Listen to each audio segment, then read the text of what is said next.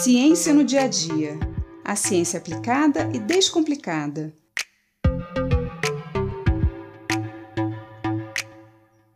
Lavar as mãos mil vezes por dia e nos embeber em álcool 70 passou a fazer parte do nosso dia a dia pandêmico. Mas ainda temos muitas dúvidas sobre quanto, como e quando devemos higienizar as mãos, os objetos e as superfícies que tocamos. O que é melhor usar, álcool ou sabão? Eles são mesmo eficientes? Devemos usar sabonetes antibacterianos? Antes de tentar responder essas perguntas, precisamos entender como esses produtos agem sobre os micro-organismos que desejamos destruir. O sabão é a substância mais eficaz para remover a gordura das superfícies. Você já percebeu como a gordura de um prato sai rápido só de esfregar uma esponja úmida com detergente antes de enxaguar? E você sabe por que isso acontece? O sabão é feito de duas partes. Uma que tem mais afinidade com a água, chamada hidrofílica, e outra que tem mais afinidade com a gordura, ou os lipídios, chamada hidrofóbica.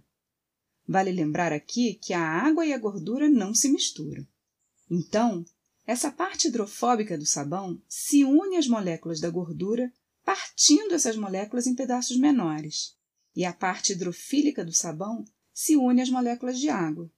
Assim, o sabão faz uma ponte entre os fragmentos de gordura e a água, ajudando na sua remoção. Por isso, a água sozinha não consegue remover a gordura. As nossas células são envolvidas por uma membrana lipídica, ou seja, rica em gorduras. As bactérias e alguns vírus, como o novo coronavírus, também possuem lipídios nas suas membranas, ou envelopes. Por isso, o sabão também é bastante eficiente para eliminar grande parte desses micro-organismos. Quando lavamos nossas mãos, as moléculas do sabão se ligam às membranas desses micro-organismos e as destrói. E a água corrente então remove tudo. Lavar as mãos com bastante água e sabão neutro é suficiente para nos proteger de grande parte dos vírus e bactérias. Lembrando que os sabonetes antibacterianos só devem ser usados em casos específicos e sob recomendação médica, pois eles podem causar resistência bacteriana. Além disso, os sabonetes antibacterianos agem contra bactérias e não contra vírus. O álcool a 70 graus, ou 70%, também tem sido muito utilizado para a higienização das mãos, além da limpeza de objetos e de superfícies. O álcool, assim como o sabão, destrói as membranas das bactérias e os envoltórios de alguns vírus, como o novo coronavírus.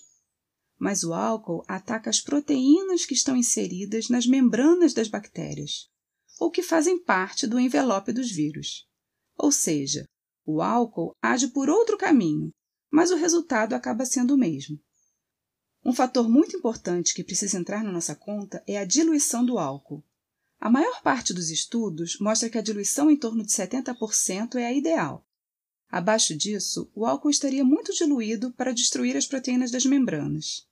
E acima disso, o álcool a 100%, por exemplo, destruiria as proteínas, mas formaria uma espécie de camada ao redor do vírus ou da bactéria, e não conseguiria penetrar no seu interior, então não seria eficiente para destruí-los.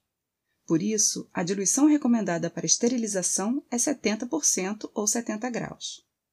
Mas o álcool resseca muito a nossa pele e pode causar danos a longo prazo. Além disso, tanto o álcool quanto o sabão precisam agir por alguns segundos para fazer efeito, em torno de uns 20 segundos pelo menos.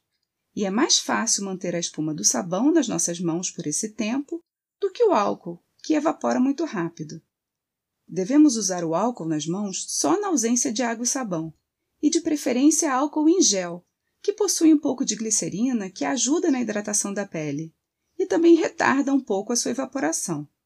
De qualquer forma, o uso de um hidratante nas mãos pode ajudar a diminuir o ressecamento da pele. Então, o álcool deve ser usado mais para limpeza de objetos e superfícies e sempre em local bastante ventilado, enquanto nas mãos o ideal é água e sabão.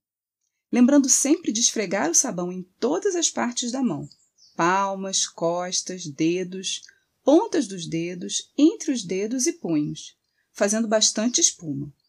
Além dessas medidas de higienização, o uso de máscaras e o distanciamento social são as medidas mais efetivas para nos protegermos do novo coronavírus enquanto não tivermos a vacina.